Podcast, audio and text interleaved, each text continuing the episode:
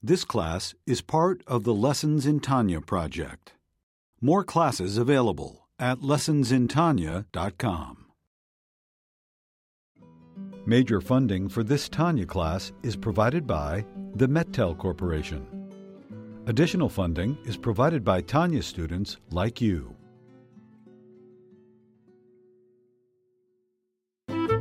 Lessons in Tanya. The Tanya of Rabbi Schneur Zalman of Liadi, taught by Rabbi Ben Zion Krasniansky. Tanya's text elucidated by Rabbi Yosef Weinberg.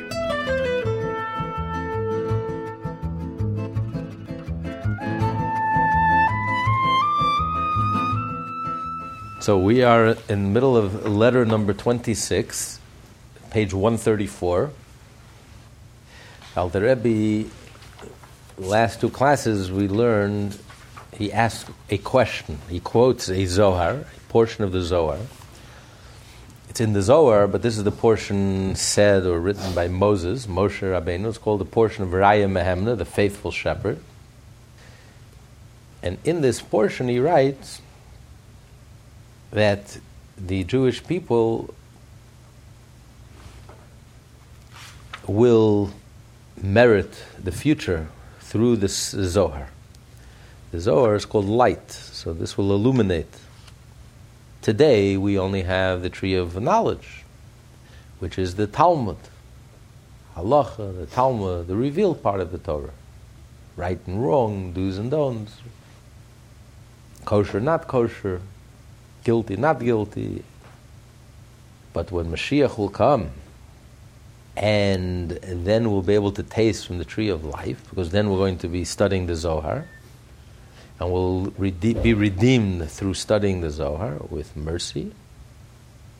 So then we will be engaged exclusively in the study of the inner part of the Torah. And then the Torah scholars will not mingle with the earthy ones who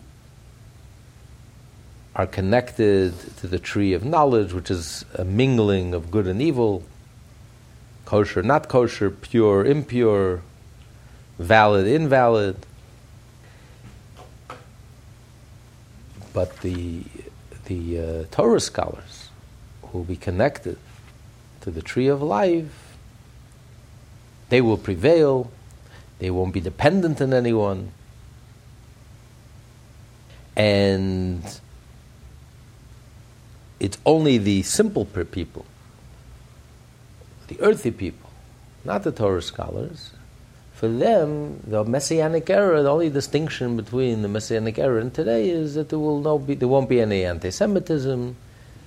There'll be a political change. There won't be any anti-Semitism. The world will be at peace. But they are still going to be engaged and involved with the tree of knowledge of the, the external part of the Torah. But the Torah scholars, there will be completely connected to the tree of life. Today we don't have the tree of life. Adam was kicked out of the Garden of Eden because God says he's afraid he's going to eat from the tree of life and he'll live forever. So he was expelled. But Mashiach will come, that's when we will eat from the tree of life, which is the Zohar. And um, so the Alter Rebbe's question is, he says it was very strange, very puzzling, this whole statement. How can you call the Torah, the revealed part of the Torah, good and evil? And the tree of knowledge, a mixture of good and evil. Every part of the Torah is divine and godly and holy. So how can you call any part of the Torah? And what does he mean that the Torah scholars will be independent? The Torah scholars were independent. Many Torah scholars were wealthy and independent even in the times of the Talmud. Even before Mashiach, in exile. So, so what, does, what does the Zohar mean? Also, he says, what was the main occupation of Rabbi Shimon Bar Yochai, the author of the Zohar? He himself, the author of the Zohar, the master, the master Kabbalist. His main occupation was the revealed part of the Torah. There isn't a chapter in the Talmud in which his name is not mentioned. So the whole Zohar is very brief, didn't engage or occupy most of his time. Most of his day was occupied and engaged in the studying of the Talmud. So if this is the tree of knowledge, the Talmud is a tree of knowledge, why would Rabbi Shimon Bar Yochai, the master of the Zohar, the tree of life, why would he engage, most of his time be engaged in the study of the revealed part of it? If it's the tree of knowledge, a mixture of good and evil. So now he gives the answer, he gives the explanation. So if you learn the Zohar very superficially, it makes no sense. But Alter Rebbe is going to clarify exactly what the Zohar means and explain the statement. But in truth, if you examine closely the above quoted text of Raya Mehemna and the tree of knowledge of good and evil, i.e., prohibition and permission, you will note that it does not say the teaching, i.e., studying the subjects of prohibition and permission, nor the laws of prohibition and permission, would suggest that they are Hashem's forbidden tree of knowledge of good and evil. Rather, it means to say that the actual thing which is prohibited or the thing which is permitted is of the tree of good and evil. This is the key. If you, if you look carefully, the Zohar, is, God forbid, is not telling us that the Torah, the Talmud, the Shulchan Aruch, the code of Jewish law, the revealed part of the Torah, is from the tree of knowledge, good and evil. God forbid, every word, every letter in the Torah is divine, is holy.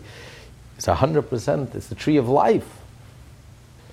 But he's talking about the objects, the objects in which the Torah is dealing with. The Torah is dealing with kosher, not kosher. Is dealing with the physical objects, the objects of this world. The objects of this world, which the Torah discusses, which the Talmud discusses, and the Code of Jewish law deal with, the objects are come from the tree of life of a mixture of good and evil. I have to ask a question really out of naivety. Going back to last week's parsha, there was two trees, good and evil, and there was the tree of life. Adam Rishon was not allowed to eat from the tree of, of knowledge. Later on, after he sinned, it says the Torah Hashem says, "I'm afraid he's going to eat from the tree of life and he's going to live forever," and that's why he expelled him from the Garden of Eden. Would he have been able to eat from the other tree? Well, that's question number one. Question number two, the whole thing is a contradiction because here, why was he told not to eat from the tree of knowledge? Because if, what's going to happen if he eats from the tree of knowledge? He'll die. He'll die. God wants him to live to live forever. Had he not eaten from the tree of knowledge, he would have lived forever. So God was worried that he shouldn't die. He wants to make sure that he lives. Now, all of a sudden, he eats from the tree of knowledge. All of a sudden, God's worry is the exact opposite. Oi, he may live forever. He may eat from the tree of, knowledge, of life, and now he's going to live forever. We can't have that, so we have to expel him, make sure he doesn't live forever. Make sure that he dies. Here, you're worried that he shouldn't die, and that's why you warned him, don't eat from the tree of knowledge, because the day, God told him, the day they eat from the tree of knowledge, you're going to die. That's when he was in a pure state. Then he became an impure state. Exactly. So that's the answer. In the beginning, he was programmed to live forever. He didn't even have to eat from it. He would have. He didn't even have to eat from the tree of knowledge. He was programmed to live forever.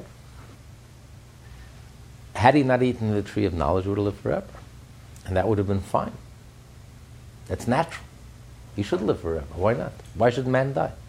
Angels live forever. Angels are pure energy. They're plugged into their source. Adam was also plugged into his source. He was completely connected to Hashem. God is eternal. If you're connected to your source, the body should also be eternal. Why not? Aren't there midrashim that say if you eat from the book of life, then you will become quote unquote godly, and be able to create and destroy? why would man want to have, or why should man have those same powers? Well, that's what he, he was programmed. He was programmed to live forever. He was programmed, and that's and that's natural. It's he had free will initially. He had obviously, yeah, he had free will. Obviously, he made a choice to eat, to eat from the tree. Because angels don't have free will. Right, angels have free will, but he had freedom, freedom of choice, and his curiosity got to him. And we'll get to his mistake in a moment, but the what happened was once he ate from the tree of knowledge. And as a result of him eating from the tree of knowledge, evil became part of Adam, which explains why, why Adam made a mistake. why the snake was able to connivingly convince him to eat. Because he says You'll be like an angel. Angels know good and evil, and it doesn't affect them. And they're right. Because for an angel, it's just an abstraction. Good and evil for an angel, his knowledge is like an abstraction. It's like if you know about a cannibal, does that make you into a cannibal? No. It's like an abstraction, a curiosity. It's like, it's like uh, talking about a Martian. I mean, it's so far remote from your reality. So for an angel, it's a pure abstraction. They can know good and evil, it doesn't affect them. But man is different because we internalize everything. We're different than angels. We're constituted differently. We're superior. We're more internal. Everything that we know, we become. So when Adam knows evil, he becomes evil. It becomes part of his makeup, part of, part of his constitution.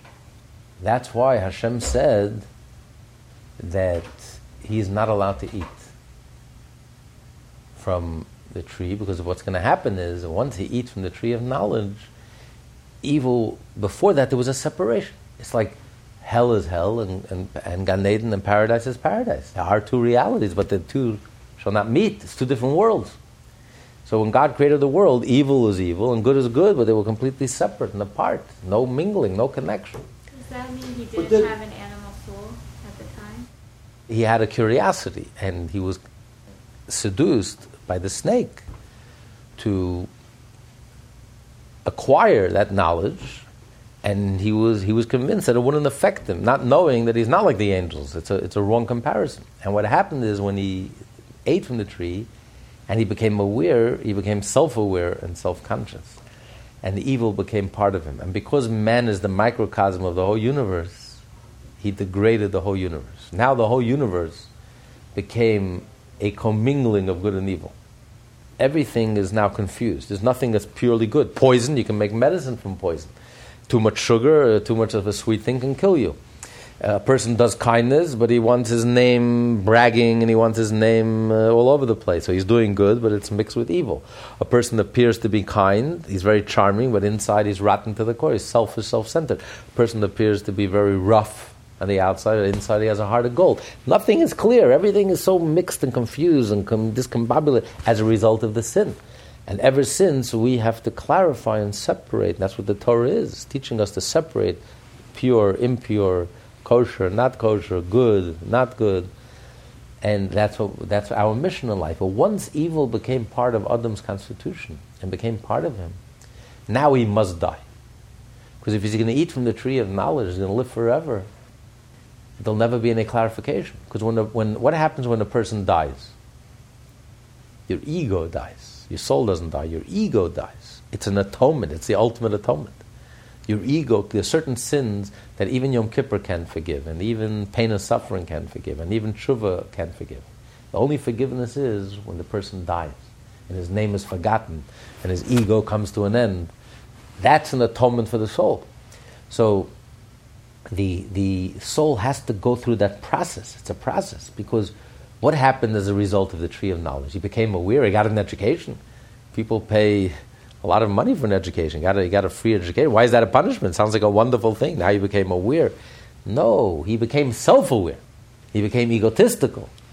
He became self conscious, split, disconnected, that's what introduced evil and death and pain and suffering and all the negativity in life. It all comes from ego.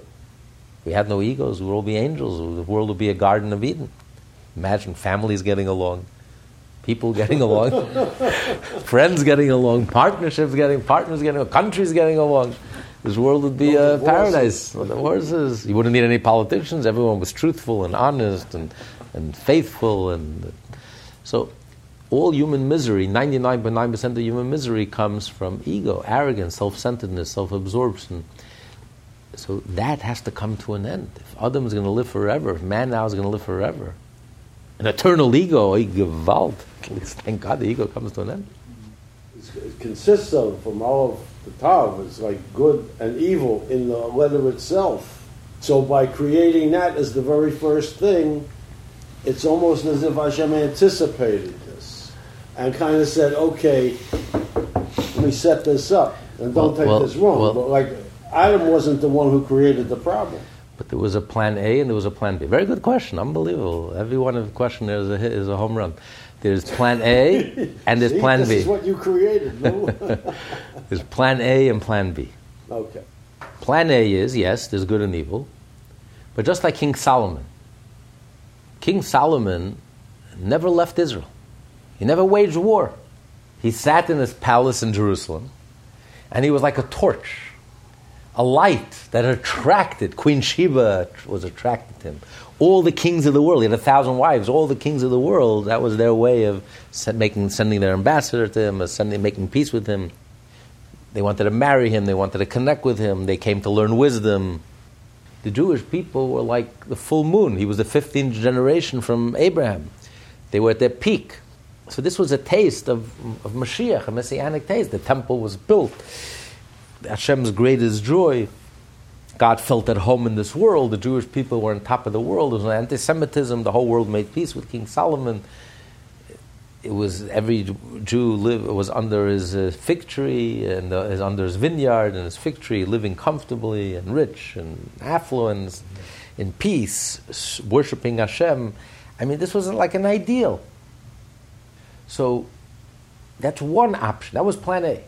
Adam by, by the, the force of his, of his soul, the energy would be so powerful that all the sparks would be elevated automatically. You wouldn't even have to engage in evil. All the sparks would be swooped up and connected, and then the, the Mashiach would have come. Had he not eaten from the tree, had he waited till Friday night, according to one opinion, it was a, uh, uh, it was a grape.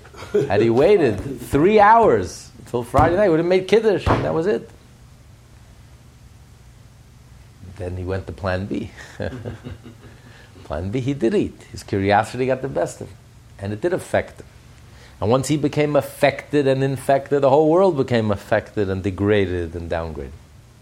And now is plan B. Now it's a wrestling match. Now you, the Jewish people are going to have to go all over the world, engage in the world. You're going to have to wrestle, you know, in a wrestling match. Sometimes you're on top, sometimes you're on bottom. Sometimes you win, sometimes you lose. Sometimes you get punched out, sometimes you get knocked out, and sometimes you get stronger. We had generations of Jews that were on top, that were triumphant, that were great, righteous. You had generations that were uh, pretty wicked and evil and lost the battle and the wind. It's like a, a swing, a seesaw, back and forth. At the end of the day, inevitably, we're going to win. Goodness is going to win, and righteousness is going to win. It's not even a question. But in the meanwhile, you got to engage. And when you get it, when you're engaged, you know the broom that sweeps gets dirty. When you have to engage intimately, you have to wrestle with a person, you're going to get uh, whacked around, you're going to get beaten and hurt. You know, there's, there's, a price to pay. So it's different. Now it's personal, it's internal. And that's very, very difficult to clarify, especially the last clarification, which is our day and age. Because the evil is so buried inside, it's so hidden, it's so subtle. You know, it's duplicitous you know, it's very difficult to deal with duplicity. When evil is open, the Talmud asks, why is it that the Jewish people were in exile the first, the first, between the first temple and the second temple? 70 years. And then it was all over. 70 years later, they're rebuilding a temple. Why were we sitting in exile for close to 2,000 years? 2,000 years, that's right. Because they were not duplicitous. They were evil, but they were open and honest about it. I'm evil. Now, no evil person announces I'm evil. No, every evil person is the biggest saint. I'm a saint. I love you. I care about you. Democracy. And meanwhile, the emails are coming out every day. You know. I never lied. She lied. right. So it, it, it's like duplicity is very hard to deal with because you're not dealing. You're not dealing with a straight deck. Guy. It's like a con artist. Could he deal with a con artist? Watch your pockets, watch your fingers, because everything is a lie. Everything is a con. Everything is manipulation. Everything is clever, sophisticated. Eh, you're not dealing with a straight deck yet. So that's why it's taking us 1900, over 1900 years, 2000 years to clarify this evil. Now, thank God, everything is surfacing. There's no more, no more, everything is clarifying. So with the exception of tzaddikim, Everyone else is constantly in this battle. Oh, Okay, absolutely. so therefore, it seems to me and the that tzaddikim, it's virtually impossible to overcome Sitra Achra. the no tzaddikim how also battle. The tzaddikim are the generals in this battle.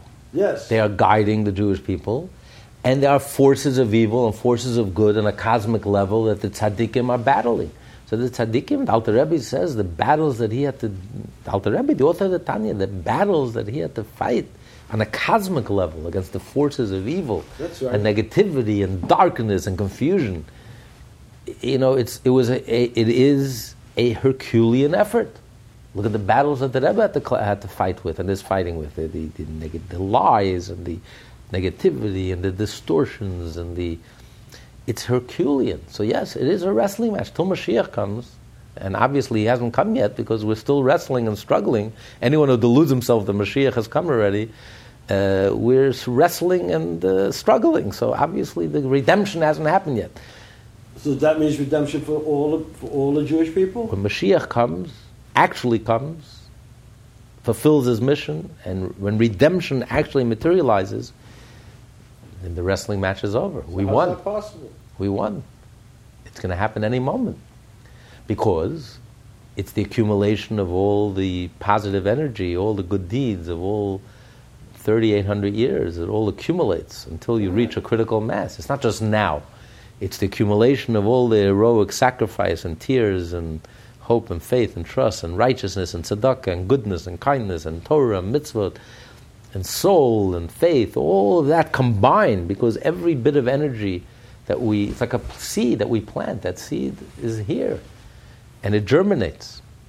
And inevitably, this seed will yield and turn into this lush garden of Eden. This world will become a garden of Eden. This world is fertile. That's what we believe in. Unlike other religions that believe you're born in sin, quit while you're behind. Uh, it's all about the other world, the next world. This whole world is a Maya. No, Jews say this world is the most fertile of all the worlds. This world is fertile. When you plant a seed, you do a mitzvah, you do Torah, you do mitzvah, this world is so fertile. It's a Garden of Eden. It once was, inevitably will be again. Potentially it is even now. And every time you're planting a seed, you're planting a seed, and inevitably that seed will take root, is taking root, is growing deeper and deeper, and then it will explode. That's Mashiach. It hasn't exploded yet because we're still in exile, we're still struggling, we're still wrestling. I can speak for myself, I can't speak for anyone else in the room, but it's a big struggle. to do the right thing is a tremendous struggle, and we don't always win the struggle, you know. There's weaknesses and there's strengths, and obviously we're still wrestling. Mashiach hasn't come yet. Bottom line is, Mashiach hasn't come yet. The redemption hasn't come yet. And that's why we're still sitting on the Upper East Side of Manhattan. Believe me, the moment the, the struggle ends, we're not going to be here on the Upper East Side of Manhattan. We're going to be on the Upper East Side of Jerusalem with 14 million Jews, with Mashiach, with the temple. That hasn't happened yet. I don't know anyone who's delusional or thinks that it has.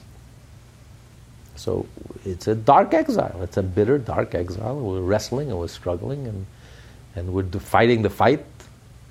We're not throwing in the towel. On the contrary, we're at the end of the battle. We're the last yard, the last foot, the last moment, the last minute. So we have to strengthen and uh, be strong. You suggesting an all cash position at this point?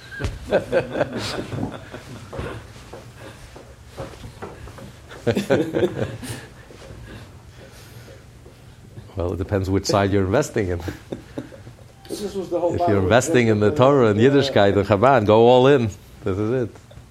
Don't push for tomorrow because then, then you won't be able to invest. It'll be too late. Now is the time. Now is the time to, to, to invest. Then you'll cash out. But then once the, it's clear and the battle is over, penny a little, to, right? A little uh, too late and too, too little too late. So now is the time. Hashem gave us another day to invest, to struggle, to so this is the tree of knowledge, and the tree. So the tree of knowledge. So the whole world, when the world was in a, a Garden of Eden, everything was clear. He looked at this world; it was transparent. He saw Hashem. But now the world is covered up. It's called the klipa, the shell. It's covered up. You don't see the divine energy. You see life and energy, but you don't connect it with divine energy.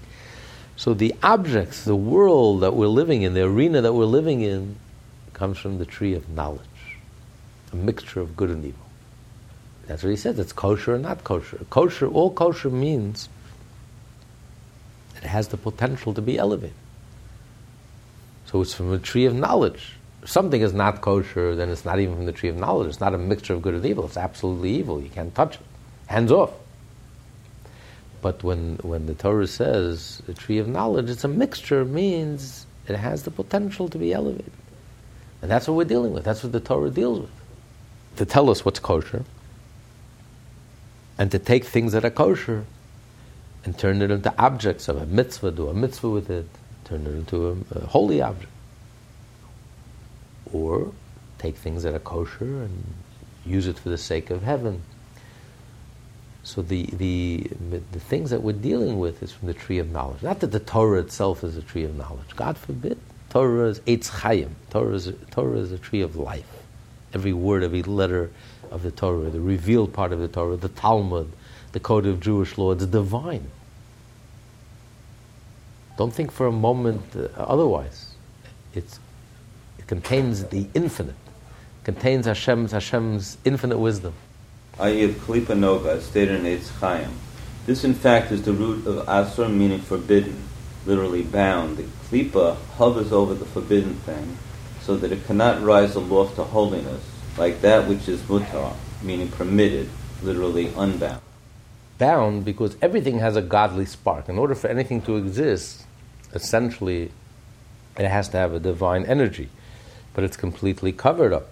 Klipa, it's bound, it's tied up, it's, uh, it's covered up, and it cannot be uh, released, can't be accessed, it's not accessible. While mutar, continue.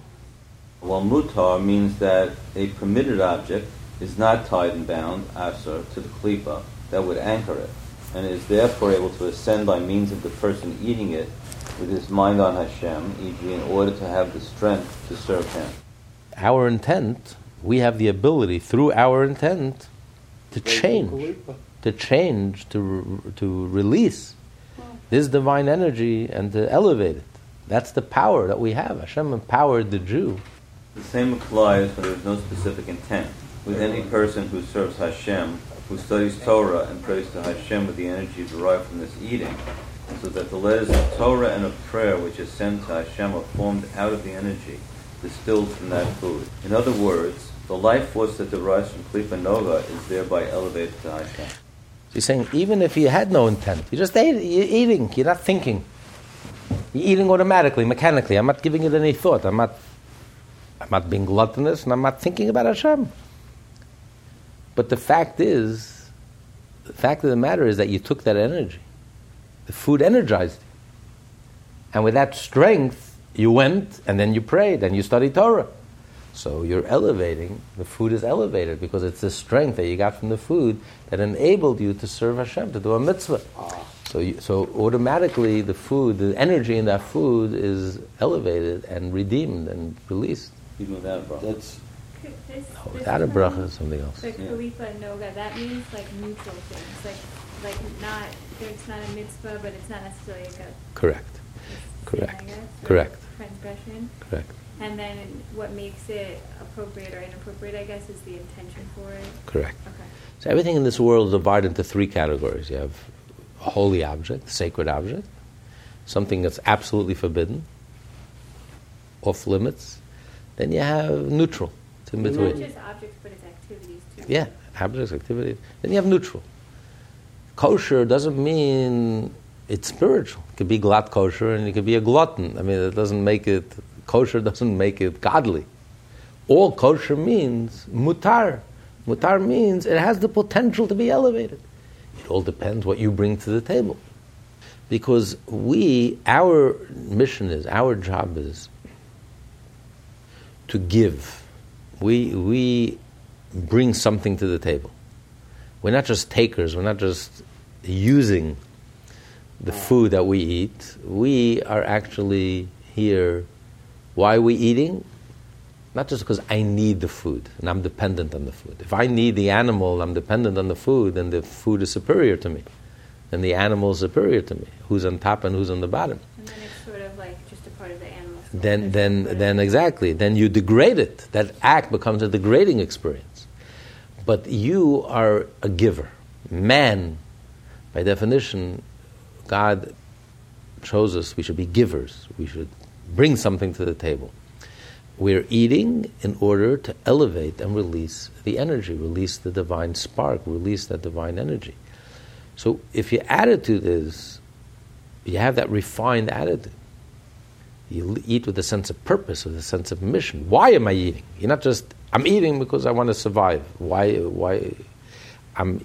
I exist because I have something that I have to accomplish. I have a divine mission to accomplish. I have to elevate all of the sparks around me. And eating, this is my way of elevating. So I'm bringing something to the table. I'm adding something to the table. I'm giving something. I'm not taking. I'm not a taker. If you're a taker, then you're under the influence of the animal. Then the animal is superior to you. But I'm a giver. I'm giving something to the animal. I'm giving something to the animal the animal cannot do on its own. Because the divine energy in the animal is trapped. The animal doesn't have the ability to elevate this, So this energy. elevating the animal because you're Yes. using Exactly. the food from the animal. Exactly. Exactly. Exactly. And when you take money and tzedakah and you're using that to do a mitzvah, for example, give tzedakah, so you're, all your activities, your career and everything, all the conferences that you went to and all the, everything that you did, all those interactions that you did in order to make that money is now is elevated. Because I, again, you're living with a purpose Those neutral acts. into something godly, into something that's the purpose. You've transformed those acts, you've elevated the spark, you've shifted something, you've changed something, you've done something, you've accomplished something. We're here to accomplish something, we're here to bring something to the table, to, to do something, not just to receive and to take. If it's all about pleasure, it's all about my pleasure, then I'm just a, I'm just a taker. Then, the, then I'm lower than the animal. How could you bring tikkun olam if you are you are the animal? You're worse than the animal. So you can't you can't bring any elevation. You can't bring any change or any shift if you're part of the problem. It's only because we're above the animal. We're here to give. We're here. We live with a sense of divine mission. Not only on Shabbat when I'm studying Torah, when I'm eating, I'm here in a divine mission. My table, as the rabbi, the Talmud says, is my altar. The act of eating is a sacrifice, an offering to Hashem. I'm, here, I'm serving Hashem. I'm bringing something to the table. I'm shifting, I'm changing, I'm elevating, I'm moving, I'm doing something, I'm accomplishing something. So if you live with that sense of purpose, sometimes a person will eat just in order to be able to make a blessing to Hashem. So the food is a means to an end. I'm in charge here. I'm in control. A person who just is a glutton, he's out of control. He's just an addict. He's just out of control. There's no, there's no higher purpose. Even if you're eating to be healthy, and you're eating healthy, but there's no higher purpose. It's about surviving, continuing my existence. Just like the animal. What's an animal's life all about? Continuous existence. So I also want to continue my existence. I exercise, I eat healthy, but there really is no difference in me and the animal. But if you live with a divine purpose, I'm eating to elevate, I'm eating to accomplish something, to change, something changes. Something changes. Now this is an offering because I, I made a blessing and because I injected a divine intention and I'm living with that divine consciousness and divine connection. I'm bringing something to the table. I'm doing something. Now it's a different experience. I've changed this world. The Jew has the ability to change this world. God empowered us. Ordinarily, we, no one has this ability, but we were given the ability to change this world. Take a physical experience, a physical object, and to turn it into something divine and godly, release the sparks, reconnect it to its source. We were given that ability. My table is an altar, and I'm offering a sacrifice to Hashem. And it's a whole different experience. The eating is a whole different experience. All my material experiences, my career, my, my it's not just surviving and paying my bills. It's part of my divine mission as God's ambassador, I represent Hashem and I'm bringing something to the table and I'm changing this world. I'm actually changing everything that I interact with, everything I come in contact with, as a result of my divine intention. It's a different experience, it's an elevated experience. And God puts us in touch with a portion of this world that's connected to our soul, that's our destiny that we have to elevate.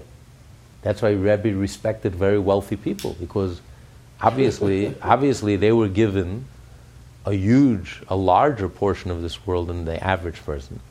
That means they have very powerful souls and they have the potential to elevate huge portions of this world. They have thousands of people working for them, whatever they own. That means that they have a lot of sparks that they have the ability to elevate and to reconnect to the source. So he respected that potential. He respected that Hashem respected them. Hashem entrusted them and gave them a mission. They, they are ambassadors. You have ambassadors to Micronesia. you have ambassadors to France or to Great Britain. This rich person is God's ambassador to Great Britain. God gave him a huge portion, a very important ambassadorship, a huge portion. Obviously, he has the ability to elevate these sparks. That's why you have to respect him, not because I respect money. I, I think people define themselves by money, we have no respect for.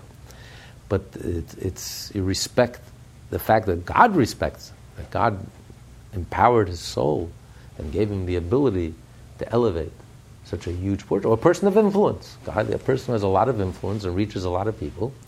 It means that he has the ability to elevate many, many sparks. Is that to say any person of influence has the ability to elevate even yes. if they're not Jewish? Well, the the idea of elevating sparks is a very good question. The idea of elevating sparks, this is a uniquely Jewish concept. This God empowered the Jewish people to take a physical experience and to change it, to make it into something divine, to take something physical, to turn it into divine, into something godly. Unique That's uniquely to the Jewish people. It's like taking a Torah scroll, taking leather hide of an animal, and turning it into a sacred object. This is unique to the Jewish people. This is unique to the Jewish people post Mount Sinai. Even Abraham, Isaac, and Jacob didn't have that power. Angels don't have that power. As spiritual as angels are, they don't have the power to take the physical and turn it into something godly and holy. Only the Jew, only the Jew post Mount Sinai. Mount Sinai empowered us and gave us the ability to change this world, to take the physical and our physical experiences, day to day, daily lives, mundane interactions, and with the proper intention, we have the ability to connect and to elevate and to redeem the sparks. This is our mission as Jews. That's our unique mission. We are chosen for this mission. This is our mission. We are God's ambassadors, and that's what our mission is. And it's, it's an astonishing type of thing. Angels can't do. Abraham, Isaac, and Jacob couldn't.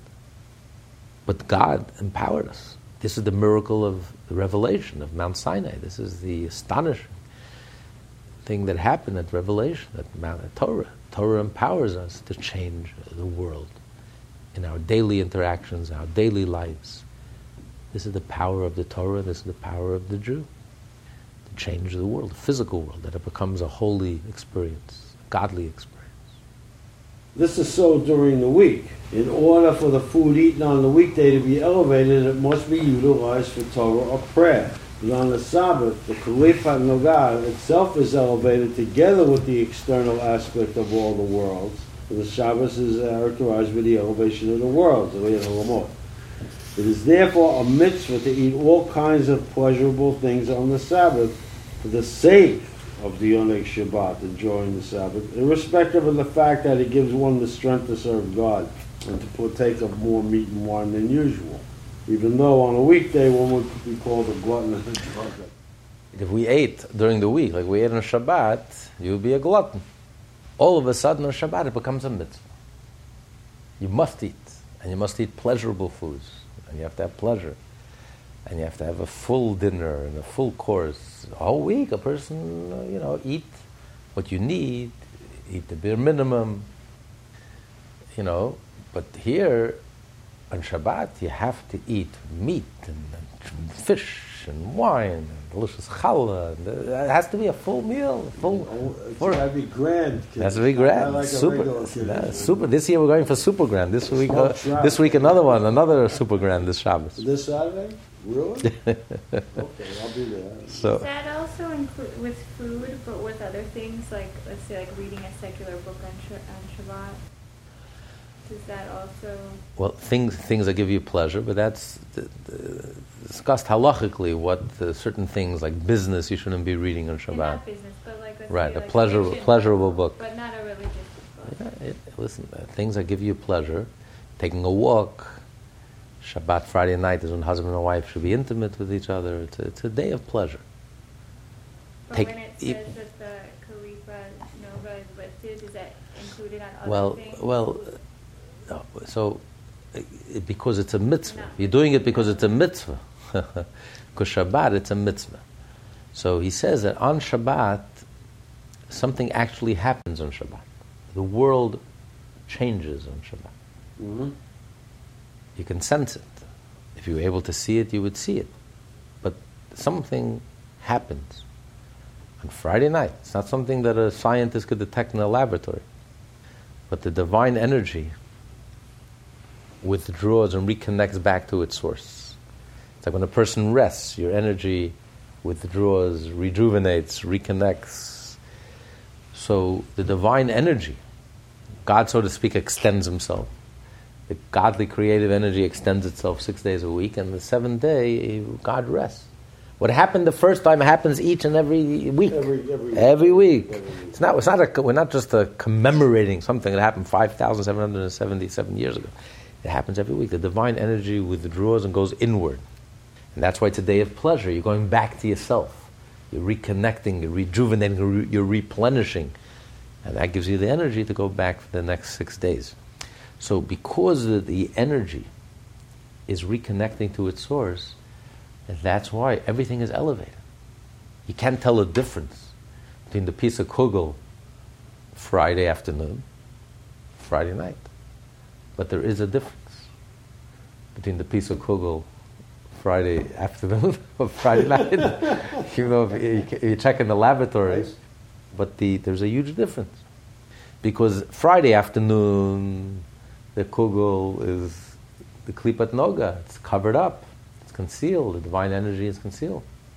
But magically, when the stars come out, or when it turns Friday night, the divine energy just withdraws back to its source.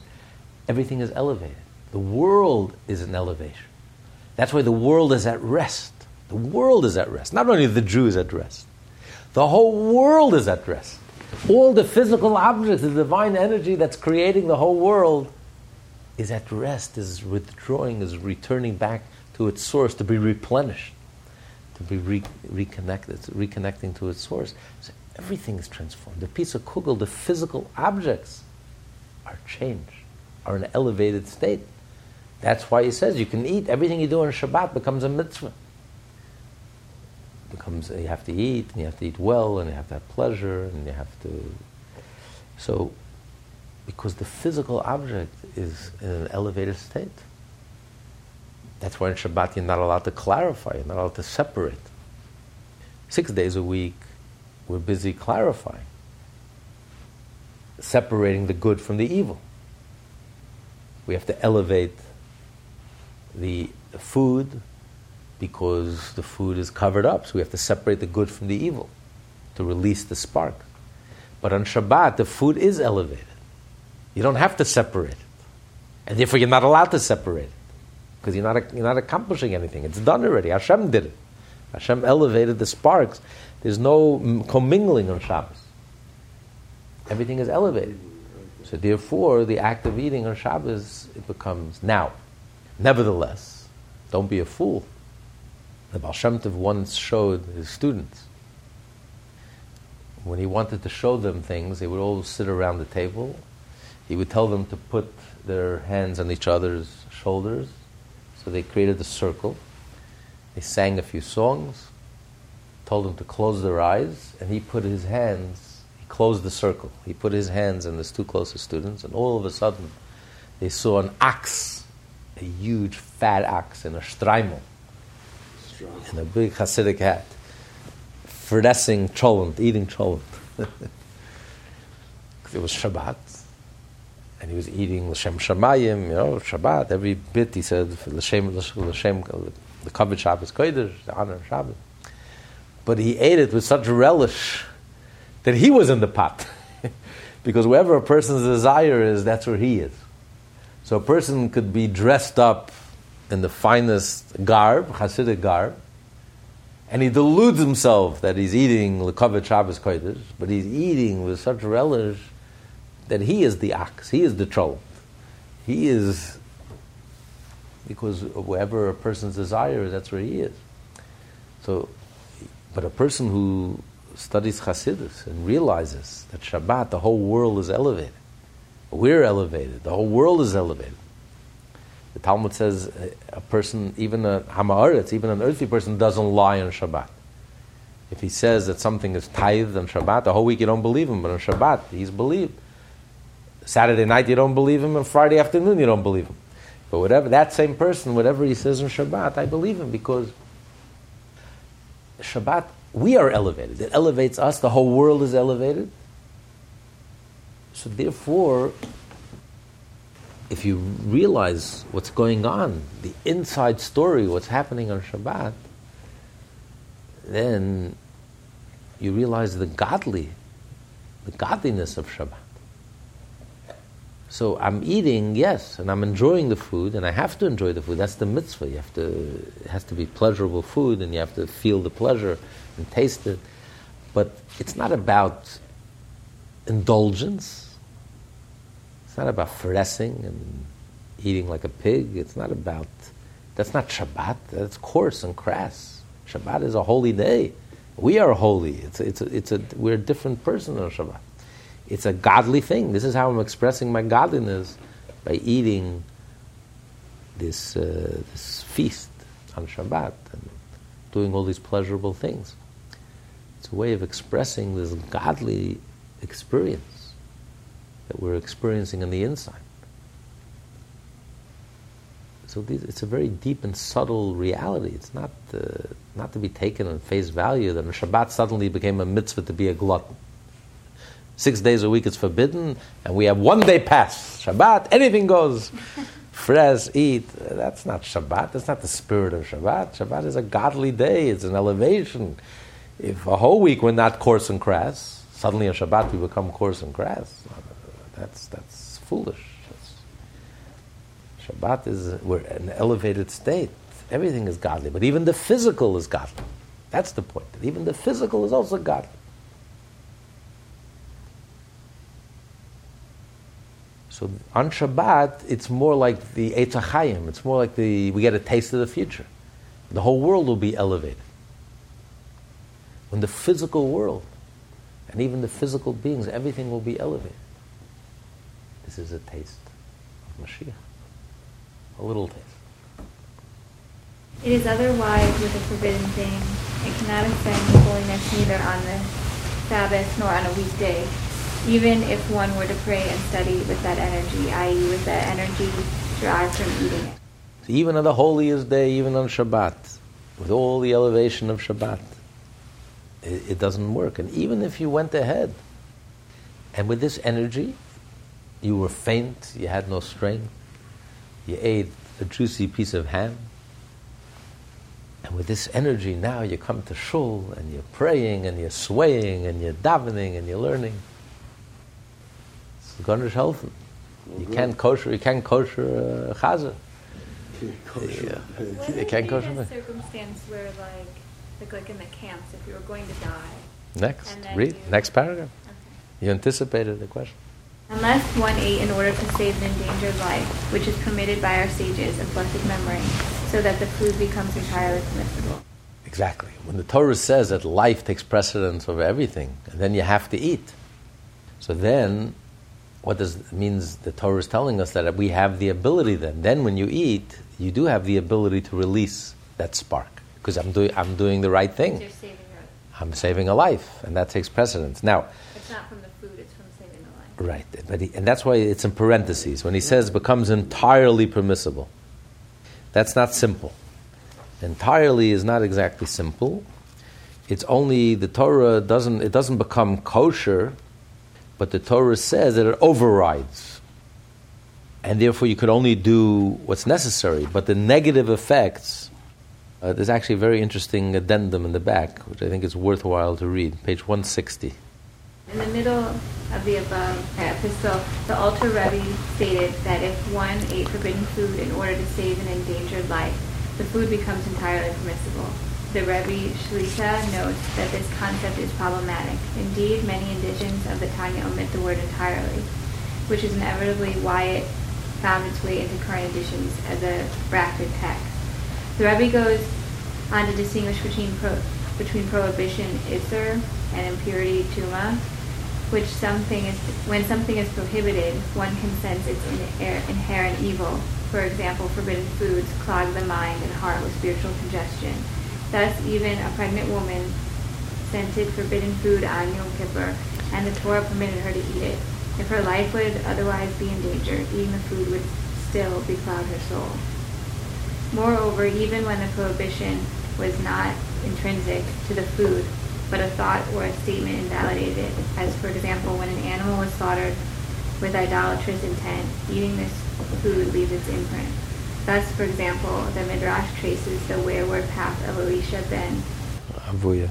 known as Acher to very early beginnings before his birth. His mother had tasted food that was prepared for idolatrous worship. Elisha ben Avuya is one of the greatest rabbis and is quoted in the uh, Ethics of Our Fathers and many other places, and he was the teacher of Rabbi Meir. He was one of the four who entered the Pardes, and he became a heretic. Why, how did this happen? Because when his mother was carrying and was pregnant with him, one Yom Kippur she felt very faint and she had to be given food, and she insisted on eating, and they gave her to eat food that was prepared, kosher food, but it was prepared for, for, for an idol. So even though the food was essentially kosher, but once it was prepared for an idol, it becomes forbidden. Even though they were allowed to give her this food because her life was in danger, but nevertheless, the negative effect, it still has a negative effect. It's like, you, it's like you're eating poison. You have no choice what you're giving, but the poison will still harm you. It's not like it suddenly becomes kosher and now it becomes like, uh, no, you're eating garbage. If the spiritual Kosher. level of the food was infected. Yes, this the That's because, similar to like if you cook food in uh, something that hasn't been told, then it like it's still like kosher technically, but it's like the spiritual right, right, of the food is affected. absolutely. So, so even though you could elevate the spark in this case, you are elevating the spark, but nevertheless, you can't say it's the same thing like eating kosher food. It's not the same. It does have a negative effect, And this is the right- and that, and to prove the point even more, in the light of the above, How can kosher food be prepared for an idol? That would negate its kosher, right? No, it's, it's, the, it's the idol, preparing for the idol that makes it non kosher. I'm not talking about pig, ham. We're talking about glatt kosher food. Glatt kosher. But if you use it for an idol, it becomes prohibited, right? What? Or like it, it becomes prohibited. Okay. But, but because her life was in danger, so they gave her that food. She, she was going to die. Right. It was on Yom Kippur, so they gave her that food. But it had a negative effect on her, on her son, on her child, because she ate it while she was pregnant with him, and eventually turned into a heretic. They, the rabbis trace it to that incident, because she imbibed, she ate this food. It had a negative effect on her and on her child, and eventually it planted a seed, and eventually it, it, he turned into a heretic because of that Alright. incident. So you see that even though she was allowed to eat, Do you think it was because she didn't really need it? whatever it is, you have to be very careful. You have to realize, you know, it, it- it was a, you had to eat poison. You were in danger, but you have to realize you have to do something to counter that. You have it inside of you. Eating, you internalize it. Whatever you eat, you internalize. You are what you eat. You can't pretend you didn't. You ate junk food; it's going to affect you. You can't pretend that you didn't eat it. You ate it, and, and it stays with you. So it, it does affect you. So you have to do countermeasures. You have to go out of your way, extraordinary countermeasures to counter that negativity. Read the next paragraph in light of the above. In light of the above, the Rebbe Shlita goes on to note, we can understand why a nursing mother who has eaten forbidden food, even when permitted to do so because her life was in danger, should refrain from nursing her child. For although eating this food was in fact halachically permitted, the nature of the food and the spiritual blemish which it imparts to her infant remain unchanged. It's even though she was allowed to eat it, She didn't do anything wrong. She didn't do anything wrong. But, but the effect on the child will still be a very negative effect. That's why people make a big mistake. They think children are not obligated to mitzvah. So what do I care if they eat kosher, they don't eat kosher, chalav Yisrael? Don't be so strict. They're only kids. Terrible, terrible mistake. Because they're so vulnerable and they're so impressionable. Look, here we're discussing Elisha ben Avuya while he was in his mother's womb. She was pregnant with him. He wasn't even born yet. And look at the effect that this, this food had on them, this negative effect. We're talking about nursing infants, they're babies. And look at the halacha says she should not nurse. Get a woman, a Jewish woman who is eating kosher to nurse him. So you have to be so careful, especially with children. The younger they are, the more impressionable. The slightest thing could have a negative effect, like a little seeds. You have to be so careful. This is especially so according to the halakhic determination with regard to one who is ill as well, that a life-threatening situation merely sets aside a prohibition. It does not make the prohibition object permissible. As the Rebbe Shlita concludes, the above considerations inevitably explain why, in current editions of Igeret HaKodesh, regarding the food eaten in a life-threatening situation, that becomes entirely permissible. The word entirely is bracketed and in many editions never appears. If it's a life threatening situation, it only sets aside a prohibition. It's not that suddenly it becomes kosher. So you're only allowed to do exactly what you need, not more. It's just the other mitzvah is greater than. Exactly. Overrides. It overrides. It's, uh, it's overrides. Life overrides preserve, preservation of life overrides any prohibition. So eat the poison. It's poison. And you're eating it. And it's becoming part of you.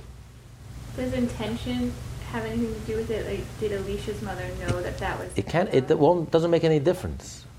It's an objective reality. Just like he said, when something is prohibited, it doesn't matter what your intentions are. You can have the noblest intentions. But I'm eating because I want to be strong, I want to learn Torah it doesn't change but the fact. you don't know it's not kosher? Doesn't change the fact. Exactly. Exactly. It just proves the point. If I eat poison, but I didn't know it was poison, I mean well. It doesn't change the reality. It's an objective fact. But then how would you? But then how would you know not to nurse? No, no. We're talking about a case where she doesn't know, where she was allowed to eat it because her life was in danger. But, but the fact is, it's an objective reality. You ate something not kosher. You were allowed to.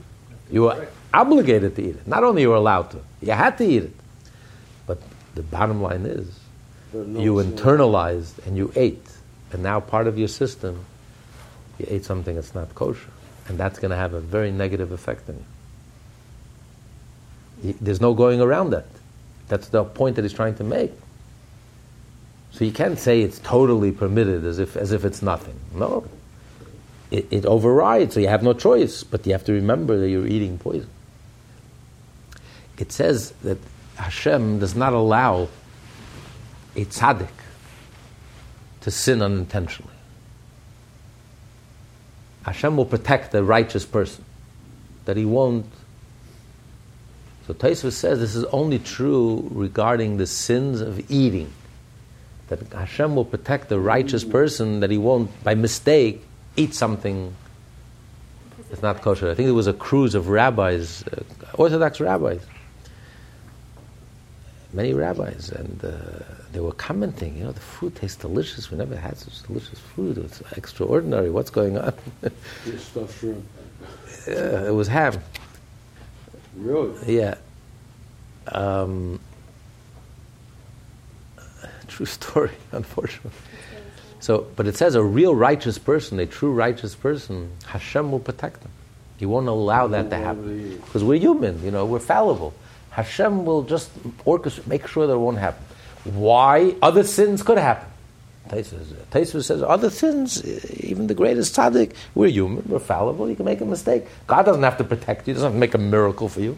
Why does God Hashem go out of His way to perform a miracle to make sure that, God forbid, the righteous person shouldn't eat something that he's not allowed to eat. Because the problem with eating is Once you've eaten it, it becomes part of you. So the poison, it poisons you. So, you, so Hashem has to protect you. It, but it was unintentional. I meant well. I had no idea. It's very nice. We're not going to punish you. That's not the point. It's not about punishment, not punishment. It's not about the merits or not merits. It's not about the guy that you're getting a Garden of Eden. You're not getting a portion of the world to come. We're talking about it poisons you. Hashem cannot allow. You're so pure. You're so holy. You're so wholesome and righteous, and you're doing your best. It's humanly possible. Hashem will protect you and shield you. God forbid. He doesn't have to protect you from sinning, he, you know, by, by, mistake. But he has to protect you from eating something non kosher by mistake. Because even though you're not going to get punished for doing that, but it's going to affect you negatively. So there's something about eating that's so powerful. You are what you eat. You have to be very careful. It has an effect on you. That's why the Torah says also you eat the predatory animals, it will affect you. It will, you will become like an animal. Right. Those cultures who drank blood, they wanted to, to get the blood, the spirit of the animal. They wanted to imbibe the spirit, to drink the blood, to go, go right down into their system. Yes, you are what you eat. That's the power of eating, power of keeping kosher.